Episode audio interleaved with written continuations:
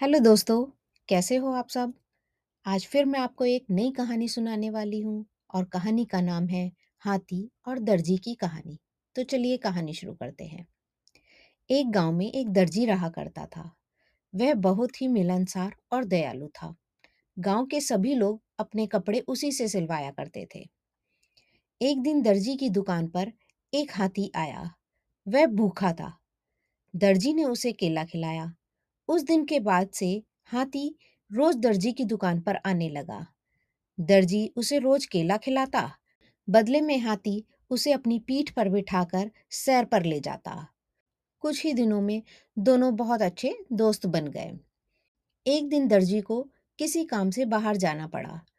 उसने अपने बेटे को दुकान पर बिठा दिया और जाते जाते कहा, बेटा, एक हाथी आएगा तो तुम उसे केले खिला देना। दर्जी का बेटा बहुत ही शरारती था। दर्जी के जाते ही उसने सारे केले खुद खा लिए।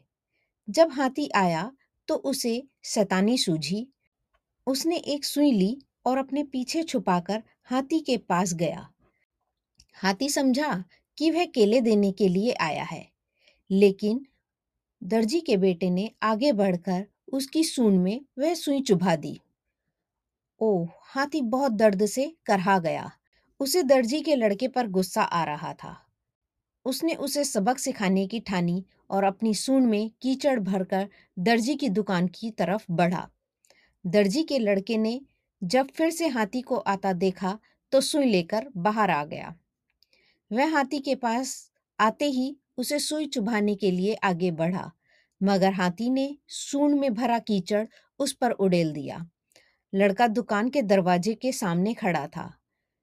वह ऊपर से नीचे तक कीचड़ में लथपथ हो गया। दुकान के अंदर भी कुछ छींटे जाकर दीवारों पर और कपड़ों पर गिर गए। उसी समय दर्जी भी अपना काम निपटाकर दुकान की तरफ़ वापस आ गया। वहाँ की ये हालत देखकर उसे समझ नहीं आया और उसने अपने बेटे से पूछा कि, बेटा, क्या हुआ? हाथी ने ऐसा क्यों करा? बेटे ने सारी बात बता दी। दर्जी ने बेटे को समझाया कि तुमने हाथी के साथ बुरा व्यवहार किया है, इसीलिए उसने भी तुम्हारे साथ वैसा ही व्यवहार किया है। जैसा व्यवहार तुम करोगे, वैसा ही व्यवहार दूसरों से पाओगे भी। आज के बाद किसी के साथ गलत व्यवहार मत करना। फिर दर्जी ने हाथी के पास जाकर उसकी पीठ सहलाई, उसे नदी के पास ले गया, उसे नहलाया और उसे केले खिलाए। हाथी खुश हो गया। दर्जी के बेटे को भी समझ में आया कि नहीं, उसने गलत व्यवहार किया था हाथी के साथ। उसने भी हाथी को केले खिलाए, जिससे हाथी और उसकी दोस्ती हो गई।